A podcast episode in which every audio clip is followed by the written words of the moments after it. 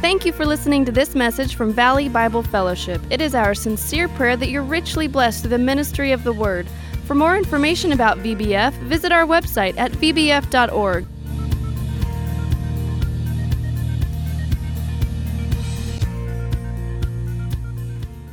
Thank you, Gennaro. Well, good morning, everybody. Good to see you. I don't even feel like I'm a guest speaker. I feel like I'm here enough to be kind of part of the family.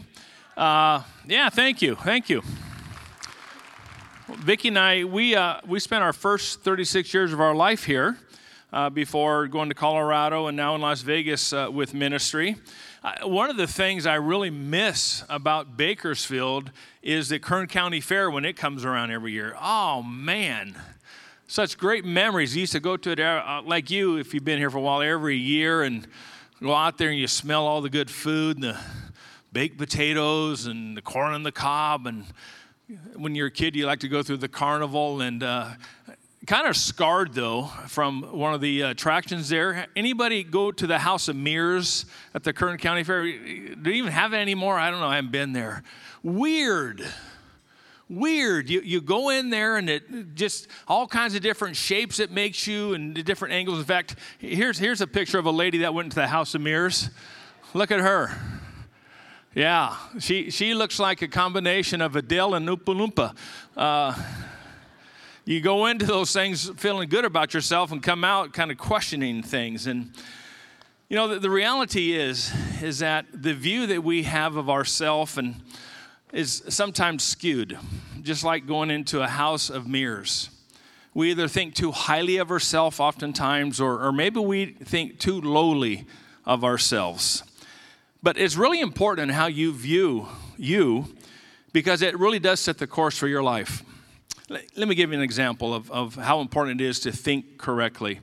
Uh, as Gennaro said, I played professional baseball for uh, 10 years, and uh, one year I was up in Vancouver, British Columbia, and we would carpool, the te- uh, teammates did, and I was carpooling with a man by the name of Randy Ready. Now, Randy Ready, uh, this was his third year professional baseball, and the previous two years he was the leading hitter in each league. Great hitter. But here it is, end of May, you know, third of the season gone, and Randy Ready is not hitting well. He's just, just not having a good year. And, and yet you would think he would be depressed, but Randy had this kind of cocky, almost arrogant little attitude about him, confident, and he was the same. And I, I one day asked him, I said, man, how can you be so happy and, you know, cocky as, you know, you normally are? You're not having that great of a year, man. No, you feel the pressure. And he goes, I'll be there, man. See, it's only a third of the season. Wait till the end of the season. You'll see. I'll, I'll be there. And man, did that make an impact on me. See, I would have been freaking out. I did freak out oftentimes. If I wasn't doing well, it would just get to me. But Randy had this view of himself that, hey, I'm a good hitter. At the end of the year, I'm going to be where I typically am at the top of the leaderboard in hitting. And guess what? He was that's where he ended up. And man, it, that changed the course of my career. I began to think about the abilities that God gave me differently and really helped me. Now, I want to encourage us as we are still kind of in the beginning of a new year, it's still January, to maybe think differently in some areas of your life. Again, how you think, it really does set the course for your life. Now, I'm not talking about making New Year's resolutions. How many of you are resolution people? How many of you made a New Year's resolution? Don't, don't think bad if you did. That's fine. Uh, not many of you. Well, it's probably wise. Uh, here's why because only 9% keep their resolutions for a year. So if you made a resolution for, you know, most likely you're not going to keep it. 23% of people who make resolutions, they quit by the first week.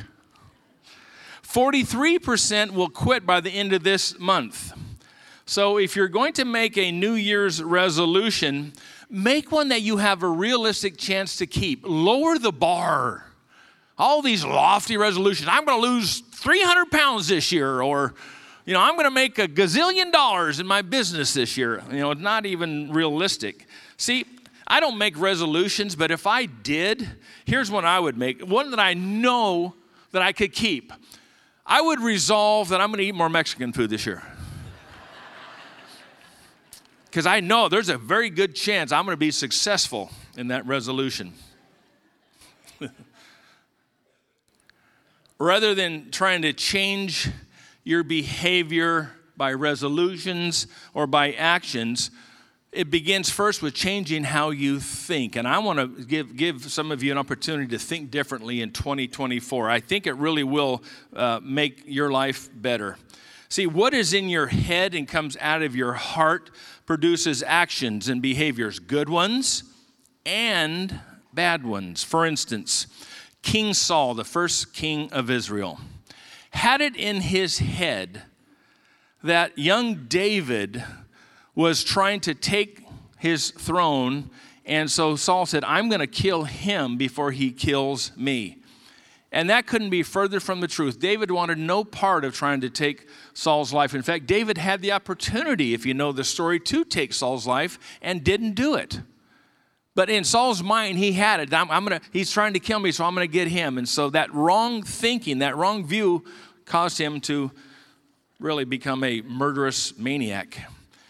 King David, on the other hand, when he was just a teenager, something happened while he was tending dad's sheep. A, a, lion and a bear came, and, and David probably had a lot of time on his hands with his little sling, and, and he, was, he was practicing, and he killed a bear and a lion with his sling, protecting dad's sheep. And so when David showed up at the lines, uh, when the uh, Israel, the Jews were fighting the Philistines, and the big giant Goliath was taunting people David said, Hey, I've got faith that I can kill this. Nobody else wants to fight him. I've got faith. Why? Because God had prepared him. He had, he had faith in, in, the heart. He believed that he could take down that giant because he had giant faith in the ability that God gave him. See how that changes things. What is in your heart will spill over into your daily living. Jesus says, For the mouth speaks out of that which fills the heart.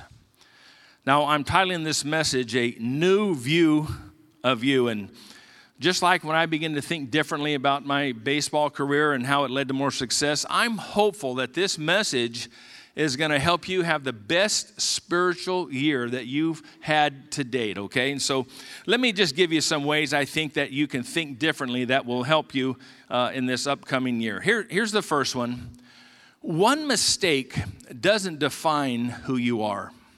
Oh, this is so key. One mistake, it doesn't define who you are.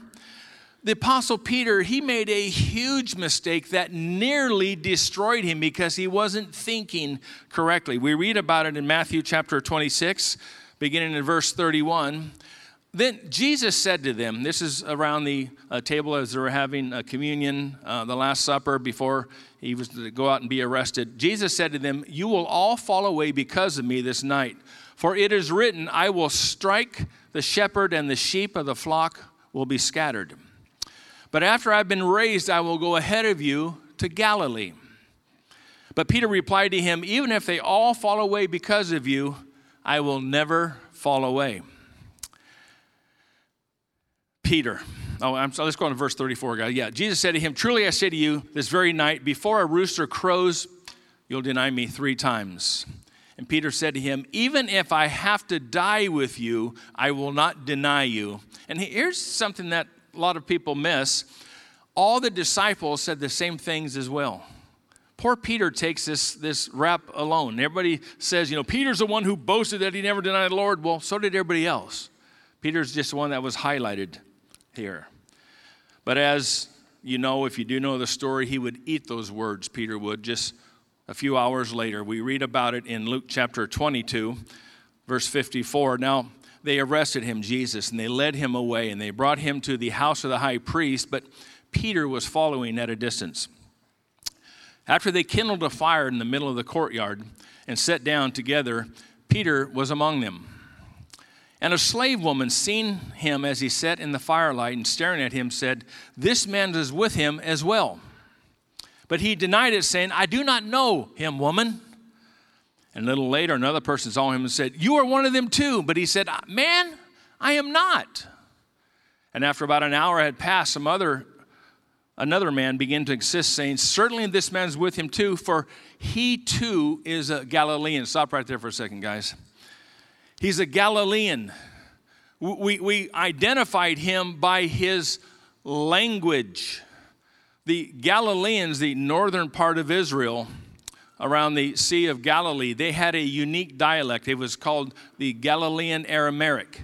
Uh, uh, yeah, the Aramaic language. And it was very distinct. It would be like here in America, if somebody walked in here from Texas and began to talk, you would know you ain't from around here, although we kind of talk like that here in Bakersfield too, don't we? Let me use something else. Uh, maybe somebody came from France. Uh, and they began to speak English, and they had kind of a, a French English dialect to them. You'd say, "Hey, uh, you're speaking English, but it's a different type of English. We we haven't heard that much around here." And the Galileans were known by their dialect, so his language was giving him away. And then we go on here in verse 60. But Peter said, Man, I do not know what you're talking about. And immediately, right after that statement, while he was still speaking, a rooster crowed. And can you imagine this? And then the Lord looked and turned at Peter. And Peter remembered the word of the Lord, how he had told him, Before a rooster crows today, you will deny me three times. Imagine that. All of a sudden, you make, you, you make that last statement, Man, I don't know him. And a rooster crows, and all of a sudden, you know, you look up and there's Jesus' eyes looking at you, and all of a sudden it's like, oh my gosh, it happened. I, I said I wouldn't, and I did. And he went out, Peter did, and he just wept bitterly. Almost lost it. Remember, he went, he went fishing and said, I'm done. I'm washed up. I failed. And he went back to the fishing business. And had not Jesus gone after him and restored him, we would have lost Peter, one of the key pillars of the early church, because he was going to let that one mistake define him. Now, I, I struggled with a major mistake while we were in Colorado. Uh, just to make a long story short, we, uh, short, we, we built a beautiful building and then end up giving that building back to the denomination. It was just a, it was just a bad deal. And, and I felt so guilty that I didn't handle that thing properly. I felt so bad that our people put money and time into building it, and now we only had it for three years. And it, it was just a very rough time. And it nearly destroyed me, and I just felt such guilt of that mistake. And yet, did Peter's one moment of cowardice did, did erase all the times that he stood up for the Lord? I mean, hey, Peter was a guy that in the Garden of Gethsemane, when they came to arrest him, he's a guy that stood up for Jesus, took the sword and, and whacked off the guy's ear. Peter was the one who answered Jesus' question correctly by saying, Who do the people say that I am? And he says, Hey, they say that you're this, but we say that you're the Son of God. And Jesus said, Boy, flesh and blood didn't reveal that to you, Peter. Did my one mistake in Colorado, did that nullify all the good that Vicki and I did the 11 years that we were there? Think about that. The mistake that you've made, okay? Yes, you're beating yourself up over it. Yes, it's caused some pain. Yes, if you could, you'd wind back the clock and you'd do it differently. But does that wipe out all the good that you've done before then or, or after then? Do you want to just stay stuck focusing on that one mistake and just kind of just paralyzes you for the future? We can't let our mistakes define us. God is the God of men and women who have failed. You have to get that. He's the God of men and women who failed. How many have failed here in life? How many have made mistakes in life? Well, good, then God's your God. What if God was only the God of perfect people? He'd have no people to be God to. The Apostle Paul, same thing. He didn't let his mistakes define how he was going to live his life. Look what he said in Philippians chapter 3, verse 12. Now, not that I've already grasped it or have already become perfect, but I press on that I may take hold of that which I was even taken hold of by Christ Jesus. Brothers and sisters, I do not regard myself as having laid hold of it yet, but one thing I do, I forget what lies behind, I reach forward to what lies ahead. I press on toward the goal of the upward call of God in Christ Jesus. I think my baseball career on one hand, hurt my spiritual life because it kind of bred pride and bred arrogance and, and you know, thinking, you know, I'm, I'm special. But on the other hand, I think it was really good for my spiritual life because it helped me to learn with failure. See, in baseball, you're constantly failing. Even if you're a good hitter in baseball, you're a failure. Because if you hit 300 in baseball, that's kind of the, the mark for success, uh, batting average of 300 or better. That means that for every 10 at bats, uh, you get three hits. But that also means that you have seven times that you're out. You're failing twice as much, more than twice as much as you're being successful, and yet they tell you to be successful. But how do you deal with the seven times when you're not? It just really is kind of mind blowing. You, you, can, you can be 0 for 4 one day and then you can be 0 for 3 the next day. So in two games, you're 0 for 7, thinking that my life's coming to an end, I'm no good. And then the next game, you go 3 for 3, and after three days, what are you? You're 3 for 10, so you're a success. But you were a failure for two days, so it just, it just kind of makes you crazy. Own up to your mistakes, make things right with God and others, and move on. As painful as it can be to make big mistakes, if we can learn from them and experience God's forgiveness and grace, they can be a positive force in the long run. Okay, here's the next way to view yourself differently in 2024. Who you are and what you do are two different things. Who you are and what you do are two different things. Again, the Apostle Paul, I think he was probably the most godliest believer, leader in the New Testament. This guy was just this holy and sold out and committed and yet, look at his struggles. Romans 7 15. See, see if you can identify yourself here. This is coming, this isn't coming from, you know, some new Christian. This is coming from the Apostle Paul. He says, I, I don't understand what I'm doing. I'm not practicing what I want to do. I'm doing the very thing I hate. However, if I do the very thing I don't want to do, I agree with the law that law's good. Problem's not the law, the problem's me. I'm the one doing it sin dwells in me. For I know that good doesn't dwell in me, that is my flesh, for the willingness present in me. I want to do good. I wake up saying, I'm going to do good today. I'm going to serve God. But the doing of good is not. For the good I want, I don't do. But the very evil that I practice, the very thing I said yesterday that I'm not going to do again today, by noon, I've done it twice. Verse 20. But if I do the very thing I do not want, I'm no longer the one doing it, but the sin that dwells in me. Paul says, Man, here's my problem. I'm born again. The Spirit of God lives in me. I'm a new creation in Christ. I know that, but I also got old Paul. I've got old Doug here. I've got flesh. And man, that flesh sometimes raises and rears its ugly head. And I do some stuff that I thought I was way past doing. I thought this was out of my life and son of a gun. Here it is again. And it's very frustrating, isn't it?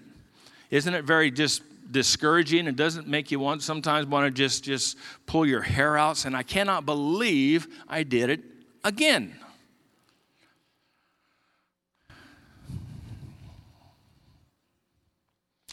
There have been times in my life, and probably in yours as well, that if you didn't know my past and didn't know who I was, you would think, there's no way that guy's a Christian. I pray for that guy. That guy needs to get saved. you would, you, there have been times in my life in the last 20, 30 years where I was probably as bad as, as, as any person out there. I'm not talking sexual immorality or anything. I'm just talking temper. I'm talking just discouragement, just as hatefulness in my heart.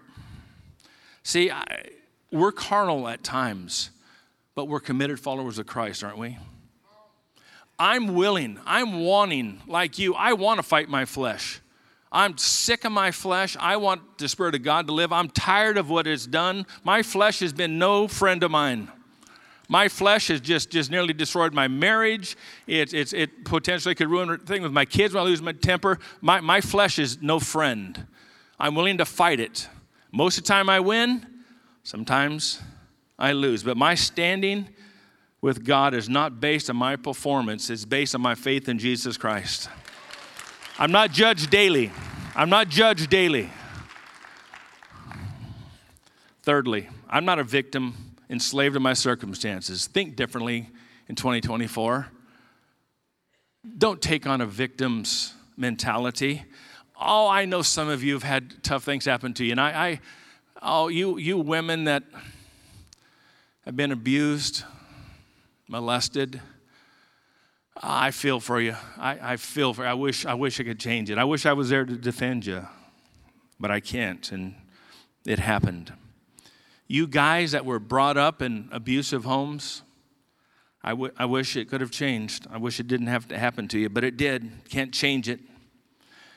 But maybe this will give you consolation. Some of the people in the Bible, they achieve great things with tough upbringings. Moses, basically given up for adoption, set out in a basket in the Nile River, raised in a foster home, and yet became a great man of God. David, King David, living on the run for years. Why? Simply because God chose him to be the next king of Israel after King Saul. David wasn't looking for it, David didn't ask for it. And yet he was on the run, living out in the desert. And David had to sometimes think, why? Why? I didn't ask for this. Why is this happening to me? Stephen, the first martyr, killed just for sharing the gospel. Mephibosheth, Jonathan's son, King Saul's son Jonathan, his son Mephibosheth, fell off a horse when he was a young boy, went through life crippled, dependent upon others, had to say, Why me? It's not fair. Why me? If these are the type of questions that you have, let me offer you a better way to look at your circumstances in 2024.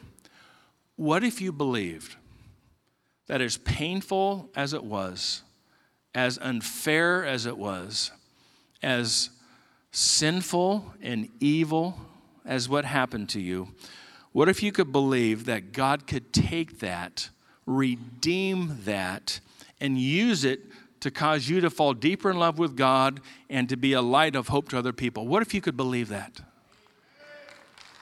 What if you believe there's a master plan for your life? That things weren't happening just randomly, that God allowed, as evil as it was, God doesn't cause it, but He allowed it to happen, and that He has a great end in mind for you. How, how would you change that? How would that change how you thought that maybe God let this happen because He wants to use me? This is going to be part of my testimony. This is going to give me a heart of compassion for a certain group of people that I would never have compassion for unless I had gone through something similar. Maybe this is why. I, I read the other day something kind of cool. Moses spent 40 years in Pharaoh's court finding out he was somebody. And then he spent 40 years in the wilderness finding out he was nobody. And then he spent 40 years finding out what God can do with somebody who realizes they're nobody. So you just say, Lord, you know what? Hey, whatever's happened in the past, just it's it's just all gone. Just use me. The apostle Paul came to this place. Paul, Paul just came to this place saying, Hey, you know what? I'm, I'm just trying to follow God. I think I'm on track with Him. And so where I land, I just got to believe that God's in this thing. Philippians 1, what a great story here, verse 12. Paul says, Now I want you to know, brothers and sisters, that my circumstances have turned out for the greater progress of the gospel so that my imprisonment, he was in a Roman prison, in the cause of Christ has become well known throughout the Praetorian Guard and to everyone else. And that most of the brothers and sisters trusting in the Lord because of my imprisonment have far more courage to speak the word of God without fear. Paul had voiced several times in the book of Acts and then Romans saying, I want to go to Rome. God has told me I'm to go and I'm to stand before Caesar and I'm to share uh, the gospel with them. And, and he longed for it. People tried to talk him out of it, saying, Don't go there. It's bad. They're going to kill you. Paul said, I don't care, man. I, I want to go there. I want to go to Jerusalem. I'm supposed to go to Rome and share the gospel. And I'm going to go there and I'm going to preach. I'm going to have massive audiences, he probably thought. And then all of a sudden, he finds himself in a jail in Rome. And he had to be, initially, I had to think, like, this isn't how I thought this was going to turn out here. And yet, as he was chained to the guard, he was kind of it's kind of like a house arrest this this jail sentence. It wasn't straight on prison. It wasn't straight on jail. It was yeah he was confined, but it was kind of like a, a, a house arrest. Uh, he could have visitors come to him and food brought to him, but he was chained to a Roman guard for six hours, six hour shift. Then a new guard would come in. OMG. Can you imagine being an unsafe person chained to the Apostle Paul for six hours? Do you think you're going to hear about God a little bit? And as Paul would get to know these guys, probably didn't initially just tear into them, but just got to know him, shared with them, and eventually spiritual conversation come up, and then it would continue the next stage and this guy's shift. And who knows how many people the Apostle Paul brought to the Lord. And then what would those people do? They would go and then they would share their faith with people. And all of a sudden, now the gospel is spreading through Rome. The very thing that Paul wanted was happening, but not in the way that he thought it would happen. Hello. God is doing something in your life. God is answering prayer in your life, but not the way that you thought it was going to happen. Receive that. Receive that. See that there's something else going on. Ask God, say, God, am I been looking at this thing wrong, maybe? Not only were the prison guards getting saved, but the saints there were being emboldened. Paul saying, Hey, man, I'm in prison and still preaching. I'm okay. So they said, Hey, you know, Paul's, you know, not downcast in prison. We're going to preach God too. If we go to prison, so what? Paul's there. And it, the church is being built up. People are being saved. See, God closes doors, open new ones. And he uses circumstances, even unfair ones. That's a part of his plan oftentimes. I saw this saying recently that kind of sums up this point never be a prisoner of your past. It was just a lesson, not a life sentence. It's just a lesson. That's all it was. Lastly, different way to think this year. My success in life isn't determined by my wins and my losses. This is a terrible way to live. On, on achievements, saying, okay, man, everything's going good. God's blessing me because I won oh man, life's no good because I lost here. Up and down, up and down. I, being an athlete, man, I struggle with that because everything to me is, is, is, in those days was, was win or lose, success or failure. And I remember driving home from Vancouver, Canada, back here to Bakersfield, and just dreading coming home to see my family and friends. Why? Because in my mind, in my mind, I had a bad year. I was not a success.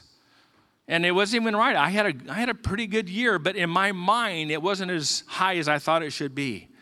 And so that affected, you know, my, pers- my uh, countenance. It affected my happiness. I've, I've carried that over into ministry for the last 37 years. Hey, if you got a bunch of people in your church, you're a success. If the church numbers are down, you're not.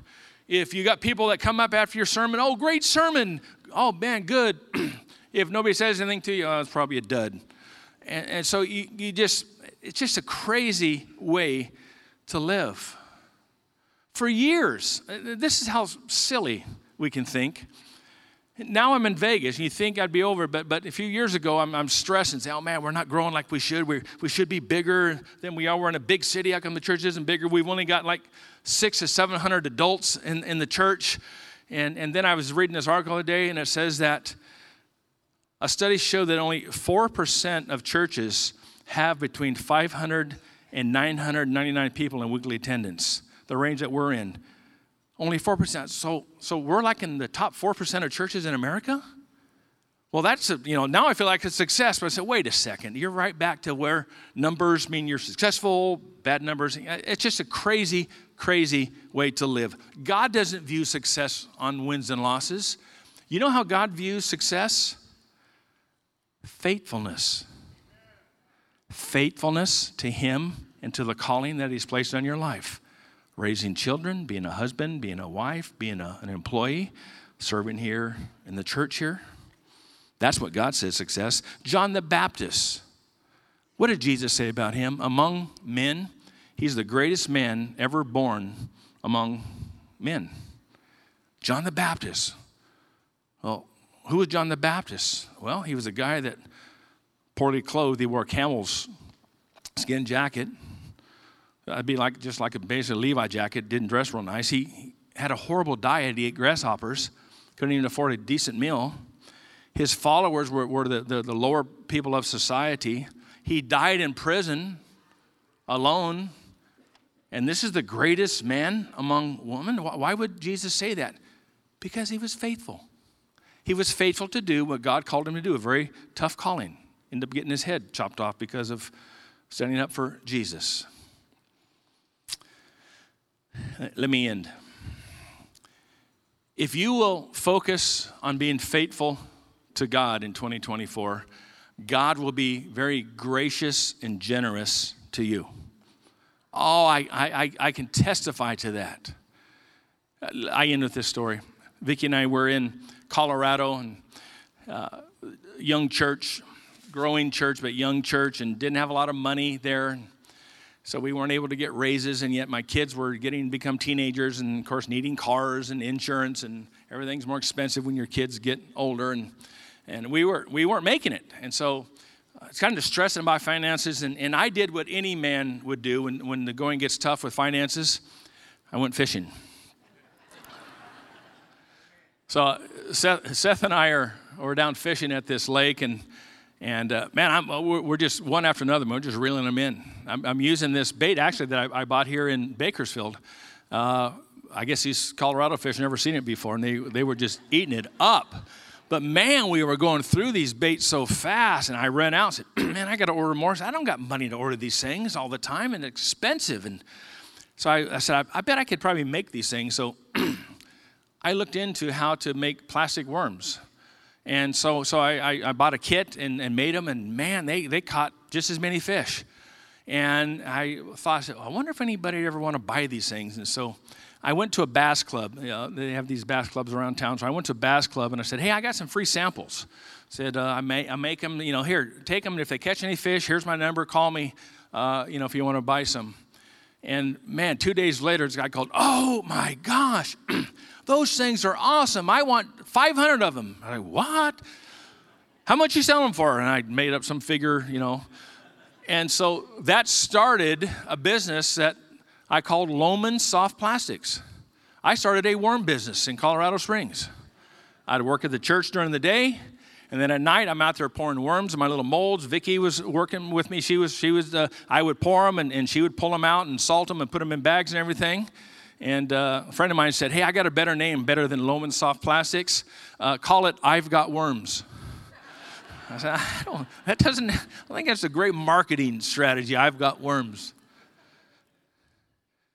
But see, we, we were being faithful to the calling in Colorado, and God was being faithful to Vic and I by providing the finances that I've been praying and looking for. You focus this year on being faithful to God, and you watch how God will bless your life. Just, just, just focus on Him.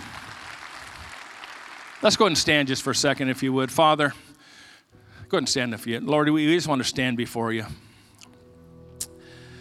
And Lord, we we want to say thank you, God, for all that you've done for us, Lord. Thank you that, God, you've brought us through some really tough situations. Thank you that you've forgiven us of some horrible things that we've done. Thank you, God, that, Lord, you know our future. Thank you, God, that, Lord, if we have a need in the future, God, you'll meet that need.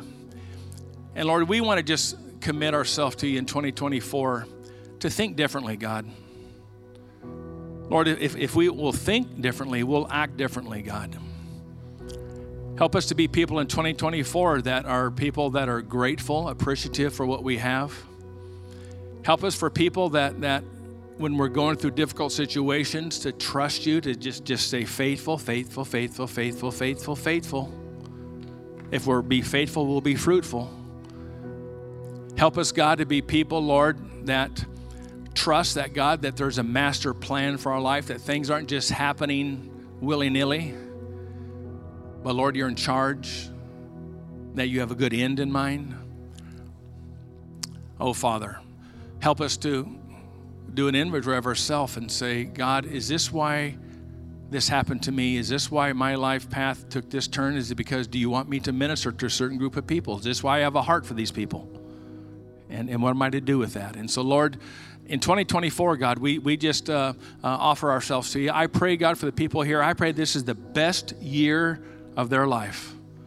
I pray, God, that, and, and, and that doesn't mean it's going to be a year pain free. It might be the toughest year circumstance wise, but spiritually, it might be the best year of their life. I pray for the best spiritual year of this church's life. And we ask these things in Jesus' name. Amen and amen. If you need prayer, these folks are up here. Love you. God bless you. We'll see you next time.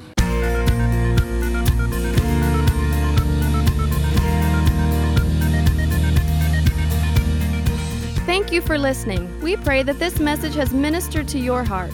If you don't already have a church you call home, we invite you to join us at Valley Bible Fellowship for worship, Bible study, fellowship, and more.